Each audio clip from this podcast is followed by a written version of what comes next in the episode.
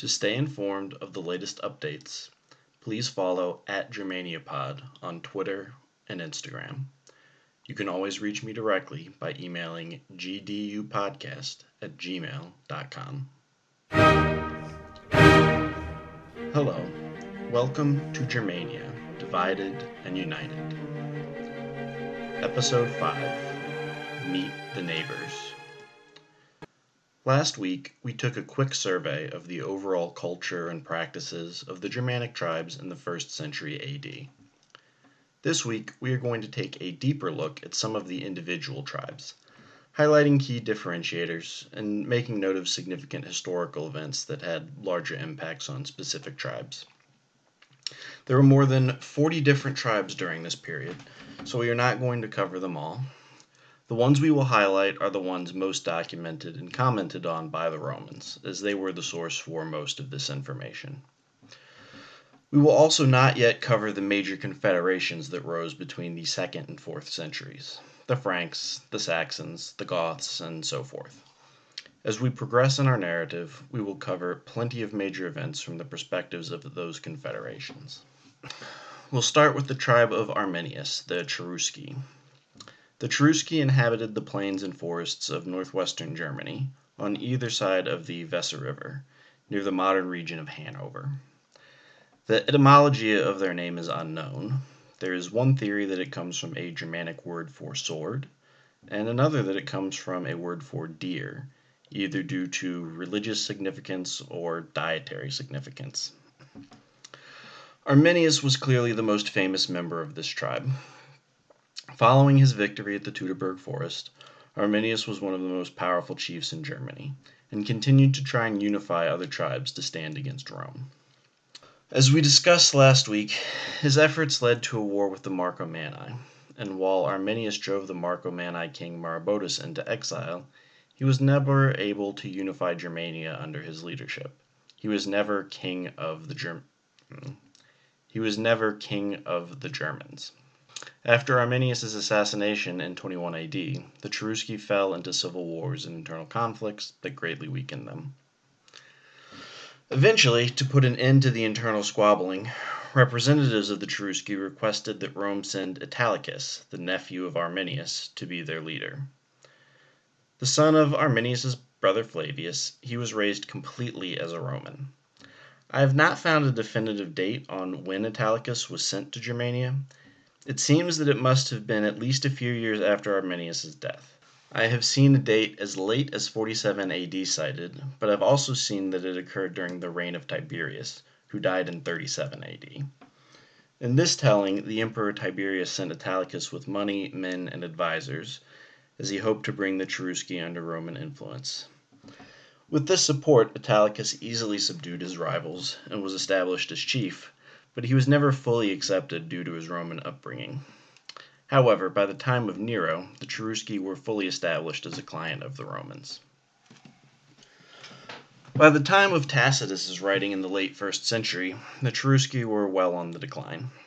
They lost a war to the Chatti at some point in the 80s AD, and afterward developed a much more passive and placid demeanor towards the other tribes. As Tacitus describes it, quote, a delightful but unsafe policy, since peace bordered by power and lawlessness is illusionary. Where force acts, discipline and righteousness are titles given to the strongest. Thus, the Cherusci, once called just and generous, are now described as spineless fools, while the victorious Chatti's good fortune is ascribed to wisdom. Unquote. There's a fine line between seeking peace out of prudence versus seeking peace out of weakness. The Cherusci passed from the record shortly thereafter, and they were most likely absorbed into one of the later confederations, the Franks, or the Saxons, or the Alemanni. The Chatti were a tribe to the south of the Cherusci, living near the upper Weser River and in the valleys between the Eder and Fulda rivers. They participated in the multi tribe coalition formed by Arminius to fight the Romans. As part of Germanicus's punitive campaigns to avenge the Teutoburg forest, one of the towns he destroyed was Mattium, which was the capital of the Chatti. The exact site of this town is unknown. By the late first century, the Chatti had participated in several more wars against Rome. They were known for their tough infantry, and for fighting with more discipline than other tribes. As Tacitus describes, They show a substantial degree of method and expertise for Germans. They appoint men of their own choice, listen to those appointed, observe rank, perceive opportunities, delay their attacks, organize during the daylight hours and retrench at night, distrust luck and depend on courage, and rarest things of all, except where Roman discipline pertains, rely more on the commander than on his men. Other tribes seem prepared for a fight, the Chatti for a war. In a custom unique to the Chatti, upon reaching manhood, a young man would refrain from cutting his hair or beard until he killed an enemy. By displaying the bloody shorn hair, they declare that they have repaid the debt owed to the society due to their birth and are worthy of being part of the tribe. Therefore, any man with unkempt hair is regarded as a coward or a weakling. A Chatti warrior was expected to maintain no house or land.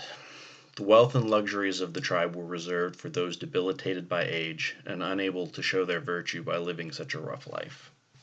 When the governor of Germania Superior revolted against the Emperor Domitian in January of 89 AD, the Chatti supported him and were set to join his army.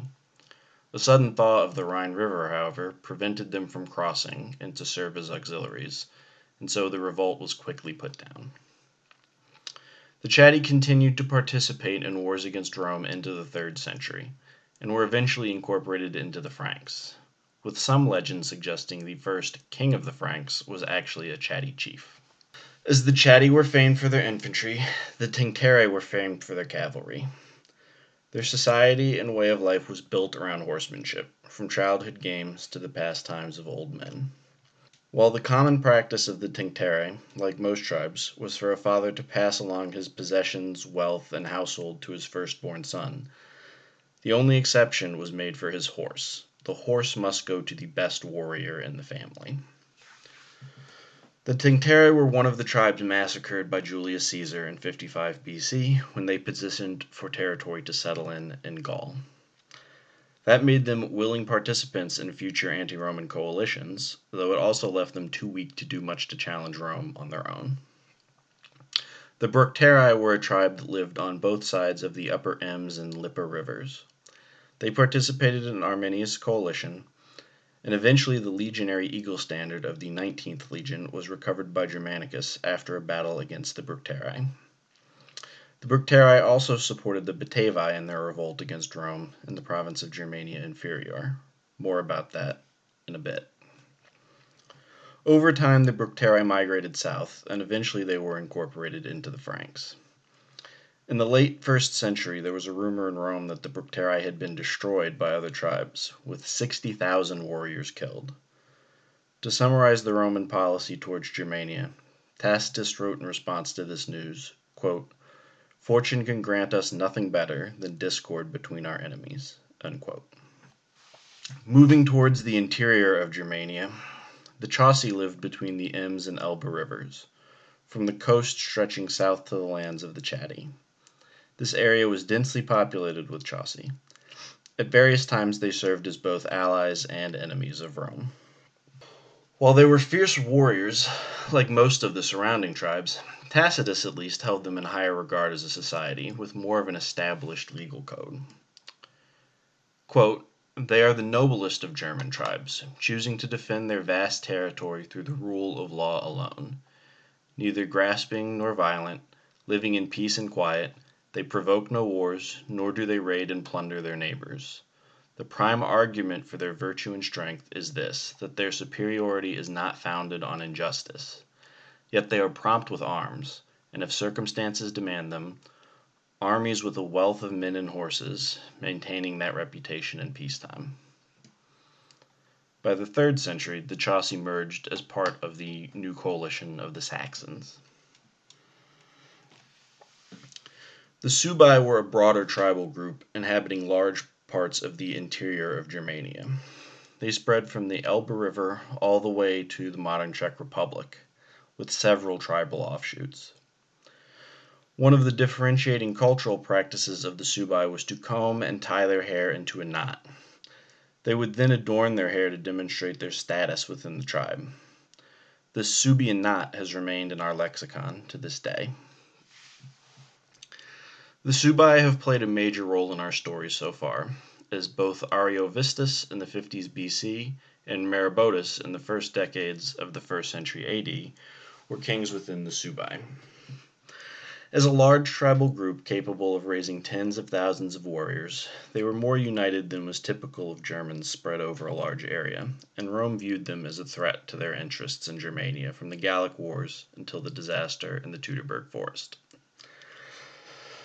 The decision of Maroboduus to align with Rome against Arminius switched that narrative, and over the following decades the Suebi, and especially the Marcomanni tribe in Bohemia, were Roman allies. The Suebi in many ways represented an early example of the types of tribal confederations that came to dominate Germania in the 3rd to 5th centuries AD. Two of the more powerful tribes within the Suebi were the Marcomanni and the Quadi, both of whom lived along the Danube River. In the 1st century AD, they still maintained independent kings and maintained a degree of independence. Both tribes played critical roles in the developing relationship between Germania and Rome over the 2nd and 3rd centuries. We will spend quite a bit of time with both of these groups in the coming episodes. We will end this week with an extended look at the Batavi and the famous Batavian Revolt of 69 AD.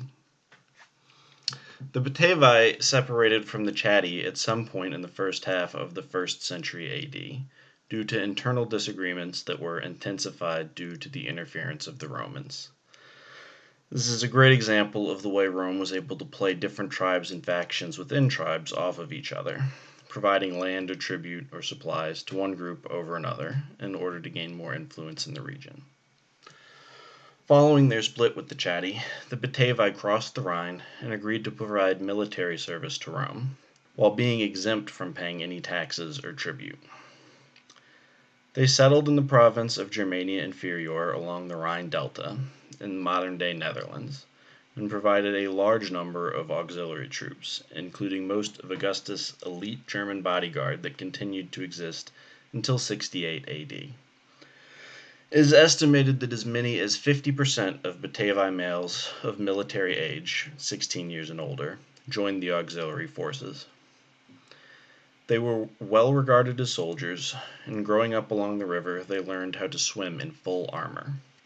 While this worked out for Rome initially, the Batavian revolt of 69 to 70 AD almost cost Rome their Germanian provinces and part of Gaul. Gaius Julius Civilis was a hereditary prince of the Batavi and the prefect of a Batavi cohort. As his name suggests, he had been made a citizen of Rome during his 25 years of service.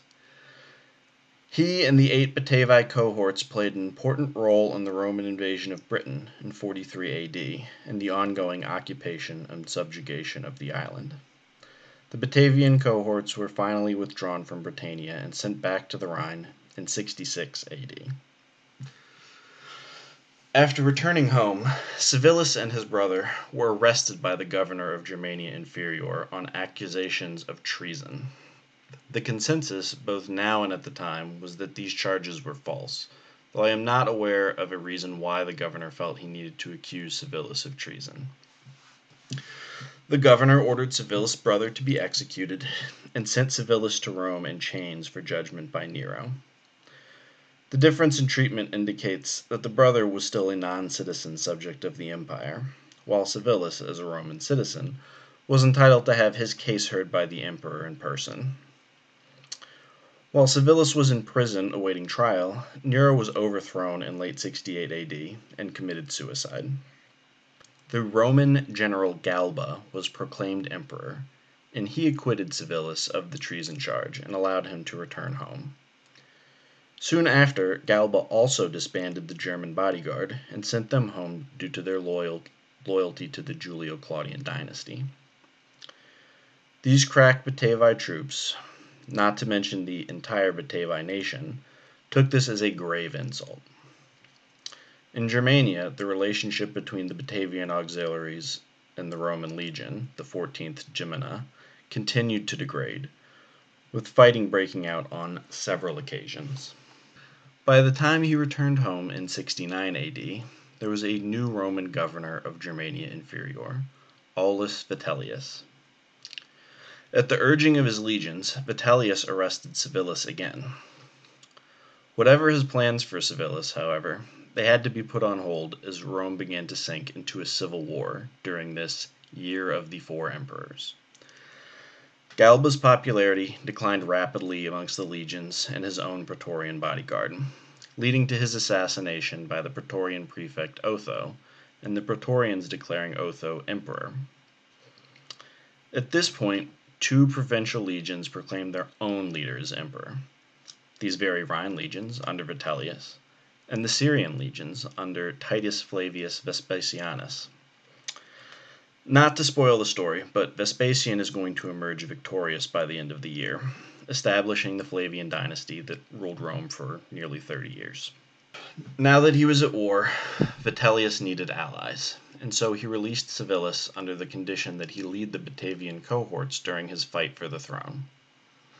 After helping Vitellius defeat Otho at the Battle of Bedriacum, the Batavian cohorts were allowed to return home. The summer of 69, in addition to being the best days of our lives, now found Civilis in command of the Batavian cohorts along the Rhine. The Rhine legions were being led by Senator Marcus Hordeonius Flaccus, who was desperate to raise more men to help Vitellius fight Vespasian. Civilis induced another tribe, the Cananefates, to attack several Roman forts in the region. Flaccus sent auxiliary troops to control the situation, and they were completely routed by the combined Batavi and Cananefates army in a battle near Arnhem. At some point over the next few months, word came from Vespasian that if Civilis continued to fight the troops along the Rhine and prevent them from coming to support Vitellius, he would grant the Batavi their independence. Civilis began a siege of a Roman camp at Castra Vetera that was holding two legions, and while he could not breach the walls, he set up to starve the legions out. While Flaccus prepared a relief effort, Civilis launched a separate offensive, sending eight cavalry cohorts to attack the Roman army at Krefeld. The Romans won the battle and destroyed the cavalry units, but their own losses were immense. At this point, Civilis abandoned the siege of the Roman camp, as winter was setting in, and he knew that Flaccus would eventually send a strong relief effort after defeating his cavalry. Civilis feigned a threat on the capital of Germania Superior, Mogontiacum, and Flaccus moved his men to protect the city. At this point, Flaccus learned the news of Vespasian's victories over Vitellius and ascension to the throne. Knowing that his troops had been loyal to Vitellius and that morale would likely be low in light of this news, Flaccus attempted to lift their spirits with a celebration in honor of the new emperor, including distribution of a large sum of money to the troops. This ended up being the last mistake Flaccus would ever make. The troops were deeply offended and took this as an attempt to buy them off. They killed Flaccus and his second in command. Meanwhile, Taking advantage of the civil war in Italy and the revolt along the Rhine, a Roman Gallic noble named Julius Sabinus induced two Roman legions stationed in Gallica Belgica to defect and attempt to set up an independent kingdom. With the defection of the Gallic legions and the chaos following the execution of Flaccus, Civilis returned to besiege the Roman camp at Castra Vetera. With food supplies low and no help of relief, the legions agreed to surrender and leave all of their weaponry and equipment if they were allowed safe passage. Once they were a few miles outside the camp, the Batavi attacked the unarmed Romans and slaughtered them, with the senior officers taken as slaves. Civilis then relocated to the modern city of Cologne and continued to try and get more Germanic and Gallic tribes to join the rebellion. At this point in early 70 AD, with Vespasian secure on the throne, he began to organize a massive military response to reclaim the rebellious provinces. Five legions were sent to Germania, with two more from Hispania and another from Britannia called in to pacify Gaul. With the approach of this massive army, one of Civilis's close allies surrendered, and the two Roman legions that had defected to Sabinus capitulated. Sabinus was forced into hiding, and there is no definitive account of what happened to him. The story of his loyal wife Eponia keeping him safely hidden away became a popular legend in France many centuries later. Civilis retreated north back into Germania Inferior and continued to fight the Romans at land and at sea. In one raid, he captured the Roman flagship, a humiliation to the Roman commander. But unfortunately for Civilis, he was not going to be able to keep this up much longer. In September of 70 AD, the First Jewish Roman War came to an end, freeing up thousands of troops in the east to come and finish off the Batavians. With the writing on the wall, Civilis sued for peace. The Batavians were forced to resubmit to Rome and provide an additional eight auxiliary cavalry units. A bridge was built across the Nabalian River a Roman legion was stationed permanently in Batavian territory, and their capital was destroyed and rebuilt in a more defenseless position. The fate of Civilis is unknown. It seems unlikely he was executed, as that would have made it into a record somewhere, either in the writings of Cassius Dio or documented in the Temple of Vespasian. Over the centuries, the Dutch came to see the Batavians as their ancestors, and the Batavian Revolt was treated as a story of Dutch national heroes. This is where the Batavian Republic of 1795 to 1806 gets its name. The Batavian Revolt, in many ways, is an echo of the disaster in the Teutoburg Forest we discussed previously. In both cases, we see a coalition along the Rhine coming together under the leadership of a tribal noble who had served in and been educated by the Roman army and Roman society to fight for independence from Rome. In both cases, their ability to attract allies was highly influenced by the machinations of Roman politicians. And while the Romans responded differently, in the end both were ultimately defeated by Rome, and both Arminius and Civilis were unable to hold a coalition together. Most importantly, they highlight that through the first century AD, the response of the Germanic tribes to Roman encroachment was still to fight to maintain their independence from Rome. As we continue along over the next few episodes, we will see how that ultimate goal begins to shift.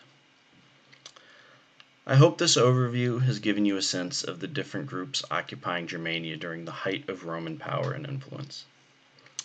As we move forward, we will explore the role the Germans played in combating, reinforcing, undermining, supporting, and ultimately destroying the power of Rome.